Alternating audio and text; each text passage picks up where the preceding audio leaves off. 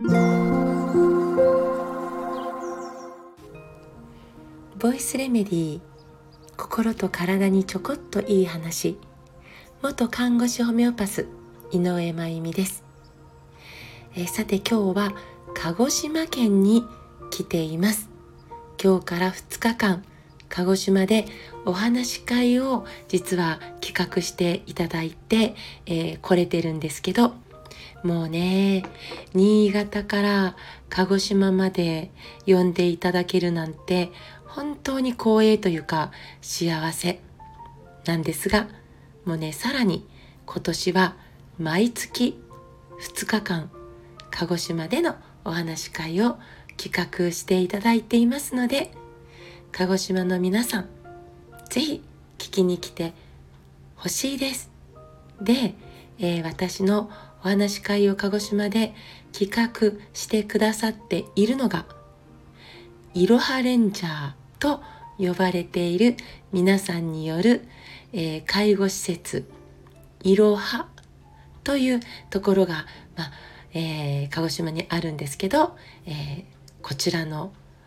あの皆さんに読んでいただいてるんですね。でこのいろはさんのことを、えー、私は本当に心から日本中の人に知ってほしいと思っているんです。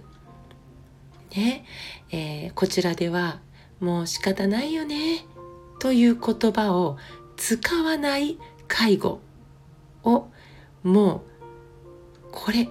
現実にできるんだっていう介護を、えー、軽やかにしなやかに自然に積み上げておられるというもうすごいんです。えー、いろはさんは仕方ないよねじゃなくて仕方なくないが合言葉このいろはを立ち上げた、えー、中向井聡子さんねまあ、えー、こちらの代表なんですけど、えー、新潟に私ももうお呼びしてお話を伺ううためのそのお話会をねみんなで聞いてほしいと思って主催したことがあるくらいこの里子さんそして里子さん率いるこのいろはレンジャーこのチームがもう本当に素敵で素晴らしくて大好き。で、えー、どんなにまあ素敵なのか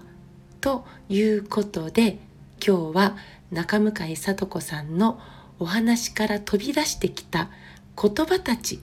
を、えー、ご紹介したいと思います。えー、里子語録、えー、いろは代表の中向井里子さんの里子里子語録ですね。ではちょっと、えー、紹介します。老後はご褒美。ご褒美の時に自分で選択できることが少なくなるのはおかしいよね。施設だから仕方ないでしょ。と言われることや年をとってトイレに行くたびにごめんね。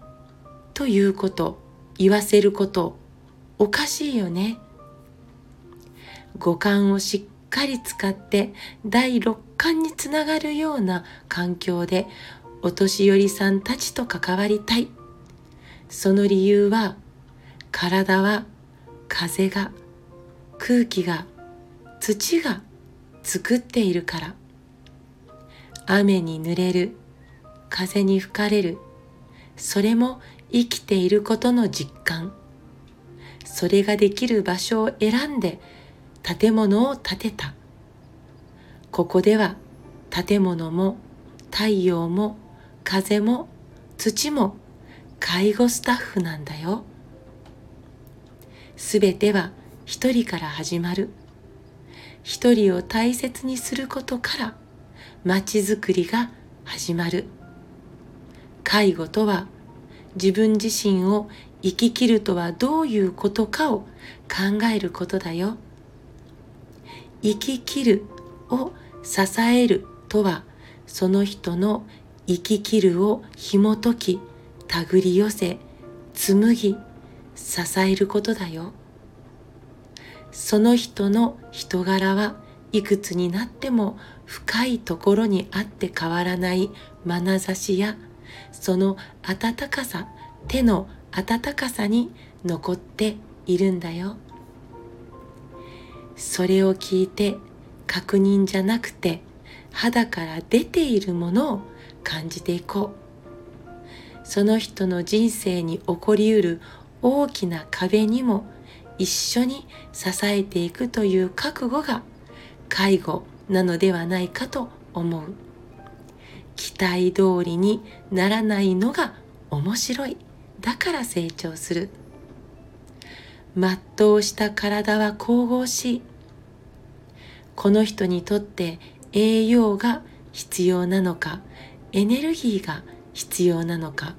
それを見ていく。知識のフィルターをかけるんじゃなく素直にお年寄りが奏でる音楽を聴いて向き合っていく。プロとして心技体を磨く。それは人間力を広げていくこと。自分の知らない自分に会うことを楽しみにする。自分で自分をこじ開けるような毎日を。というこれって里子さんの、えー、言葉のごくごくごく一部なんですけど素敵じゃないですか？本当にこのチームがまあこの鹿児島のいろはという、ま、介護施設ねこの、えー、環境をどんな風に作り上げて、えー、おられるか、えー、そこにおられる、まあ、お年寄りの皆さんがどんな日常を、え過ごされているか想像できると思うけどでもその想像をマジでね思いっきり超えてるんです。本当にすごいチームですよ。でこちらいろはさんがいよいよドキュメンタリー映画の撮影に入られました。そのためのクラウドファンディングもスタートされています。コメント欄に貼りますのでよかったらぜひまず、えー、覗くだけでもまず覗いてみてほしい。こんな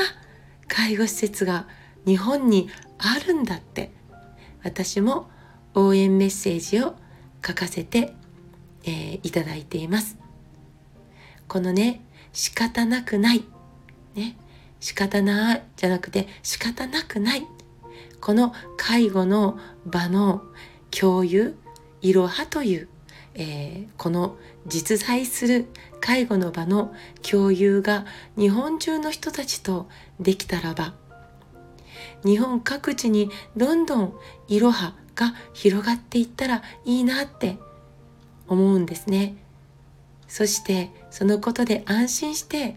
年を重ねることができたらいいなって心から思うわけです。この映画もう精一杯、